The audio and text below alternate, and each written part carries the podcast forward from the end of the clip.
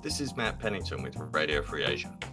Welcome to South China Sea Currents, our weekly podcast on what's happening in the South China Sea.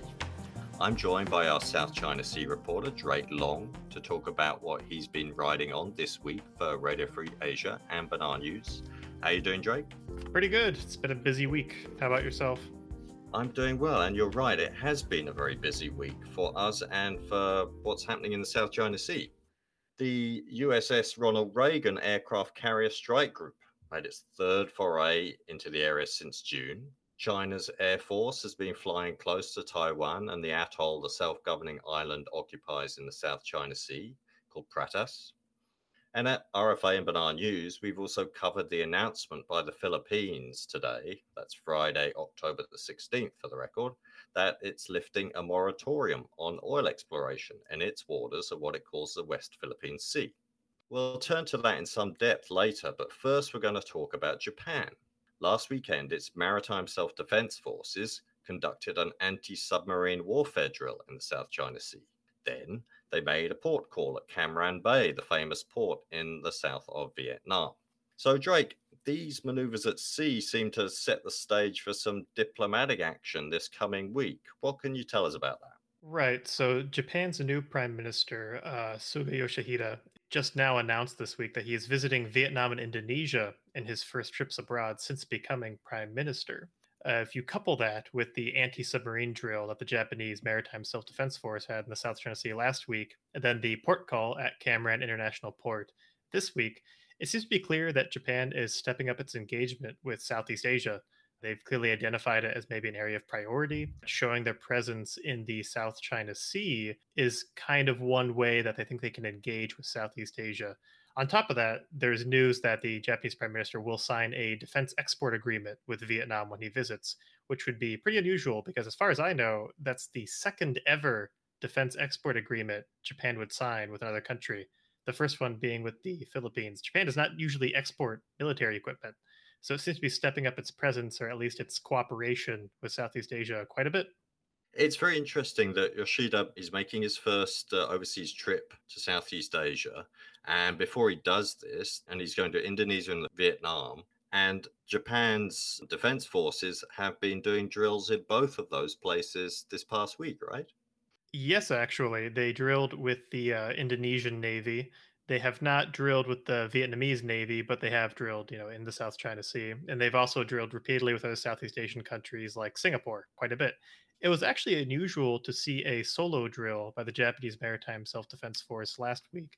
Usually you see them exercising with someone else, you know, the United States, Australia, some other country, what have you. It's it's very unusual to see them kind of doing something on their own initiative.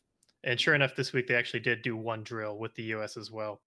So it's very interesting. And I actually talked with uh, Jeffrey Hornung at the RAND Corporation about why Japan might be doing this. According to him, Japan has very limited capacity in what it can do in terms of security cooperation and like realistic presence in the South China Sea.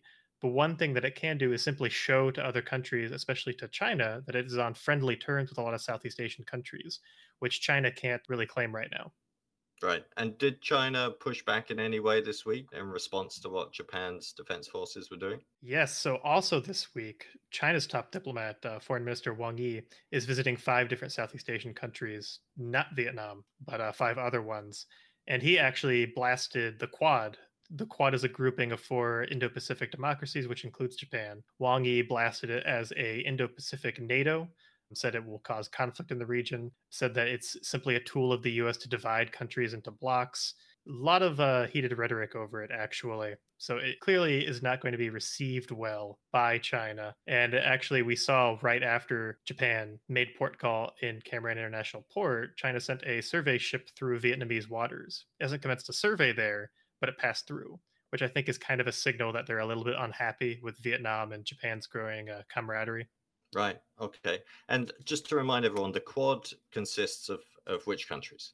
India, Australia, the United States, and Japan. They had another senior level meeting not too long ago. Didn't have a joint statement, but uh, I think it definitely caught China's attention. I mean, the, the US is very forthright in asserting this as a coalition of democracies sort of standing up for a free Indo Pacific region and basically to oppose China. But I think the other members of it are less forthright in articulating that. And we don't really expect Japan to sort of push nations in Southeast Asia to push back against China, right? This is a more subtle play. Yes, definitely. So Jeffrey Hornung said that Japan understands that it can make port call in Vietnam. It can drill with the Indonesian Navy. It can drill with the Singapore Navy. It can pledge support to different Southeast Asian countries in terms of economic ties or defense exports because it's on good terms with them. And simply by doing that, Japan is displaying it has the ability to cooperate with these countries. It has friends, maybe not allies, but it has partners and friends that kind of want it to have a more robust role in Southeast Asia. Whereas China is considered, you know, more or less kind of a security threat to other claims in the South China Sea. So Hornung pointed out that Japan's basically signaling that it can play a bigger role in Southeast Asia, but I think it's also very aware of its limits. It, it doesn't have a super robust navy. The Maritime Self Defense Force is not meant to start a tussle or anything like that. It can't exercise the same way the U.S. can, but it can do some things on its own terms, which we're seeing right now. Right. Well, it'd be very interesting to see what happens with the uh, Japanese Prime Minister visiting uh, Vietnam and Indonesia in the coming week. Yes. So, how about China this week? Have they been doing much in the security realm? Oh, yeah. Uh, so we had a story out this week about Chinese flights into Taiwan's air defense identification zone, specifically because we're talking about 222 flights this year alone have gone into Taiwan's air defense identification zone between the main island of Taiwan and Pratas. Pratas, for those who don't know, is one of Taiwan's very few outposts in the South China Sea. It's a little atoll. It's about 210 nautical miles from Hong Kong, I believe, about 275 miles from the southern Taiwanese city of Kaohsiung. China is very clearly sending military aircraft between the island of Taiwan and Pratas to kind of show how isolated it is. And with 222 flights, that means there have been more surveillance flights into that area, which prompted Taiwanese Air Force to scramble to kind of respond to them than at any other time previous. Definitely more than 2019, definitely more than 2018, definitely more than I believe the past five years combined by some estimates. So it's it's very unusual. It's a very clear flexing of China's air power. It's something definitely very concerning if you're on Pratas, which is quite isolated right now. I mean, is there actually much on Pratas? There is a marine national park. There is a small contingent of Taiwanese Coast Guard personnel they rotate Marines in every so often. But no, there's really not that much out there. It's not really meant to be a military base or what have you. It's actually quite interesting because uh, something that happened this week that kind of raised a red flag was a civilian airliner contracted by Taiwan's Ministry of Defense tried to resupply the garrison on Pratas, and it was actually turned back by Hong Kong air traffic control. So there are signs that China is trying to pressure Pratas. They're trying to pressure Taiwan from resupplying that area, trying to maybe just simply demonstrate that they can reach it very easily. I spoke with Jessica Drun, who's a non resident fellow at the Project 2049 Institute, who pointed out that while there might not be much on Pratas, it is a piece of Taiwanese territory not very far from Hong Kong. Five Hong Kongers fleeing the national security law, which RFA has reported extensively on, tried to reach Pratas a while ago, basically to claim asylum. They were fleeing the mainland. 12 more Hong Kongers were caught in a speedboat, apparently trying to do the same thing. So, Jessica Drun's thinking was that if you are China, you want to send a signal to Taipei that they cannot provide asylum to Hong Kongers if they reach Pratas, because it's the most obvious kind of a stopping point for them. At the same time, Hong Kongers washing up on Pratas could be a pretext for China to simply say, you know, we can't let these people get away and send their coast guards further and further out, closer and closer to Pratas's waters. So a lot of factors that are going into this. Very worrying. Okay, so it's not really just about territorial issues; it's about the whole um, situation in Hong Kong and and and how that's playing out. I think it's a story generally about the deteriorating relationship between Beijing and Taipei, and then Hong yeah. Kong is a wrinkle in that. Right. You're listening to South China Sea Currents. Um, so let's get to today's hot news, which is the Philippines announcing a significant policy change uh, regarding oil exploration. So let's first of all listen to a soundbite. This is uh, recorded from a press conference by the Philippine Energy Secretary, Alfonso Cusi. Uh, press statement that uh, we are lifting the moratorium on the exploration at uh, West Philippine Sea.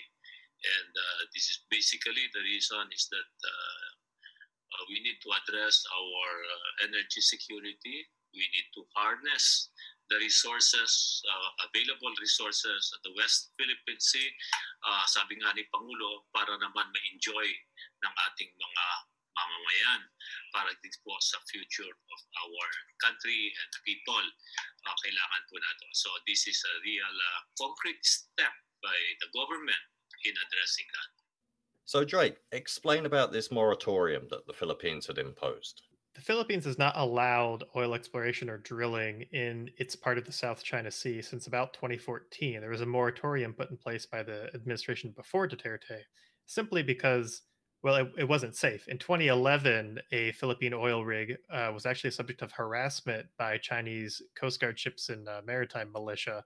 China has made it abundantly clear that in the South China Sea, there can only be oil exploration with Chinese partners. It has harassed Vietnamese oil rigs, Malaysian oil rigs, and Philippine oil rigs that get less attention, but they have to stop them from independently exploring for their own resources. So, joint exploration was something President Rodrigo Duterte tried with uh, China when he came to power in the Philippines. But apparently, that joint exploration agreement is not really going anywhere if you're now lifting the moratorium and saying anybody can drill in those areas, that seems to imply the Philippines is souring on the joint exploration agreement. So it's it's very interesting development. Some other aspects that the energy secretary talked about. One important thing was he tried to guarantee the safety of any international energy companies working in the South China Sea in Filipino waters, saying that there would be a security perimeter around them. Whether they can enforce that is a, another matter, but that's definitely speaking to worries about, you know, harassment as we saw in 2011 in the same area. So, how did Beijing react to this announcement from the Philippines?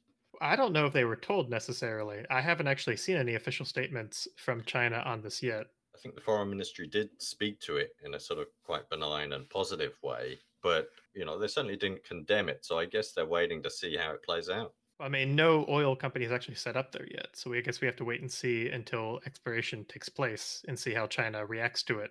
We also don't know where it's going to happen. It could be near Reed Bank, which the Philippines calls Recto Bank. That's been the site of multiple harassment campaigns, not even aimed solely at oil companies, but at Filipino fishermen and with Chinese survey vessels.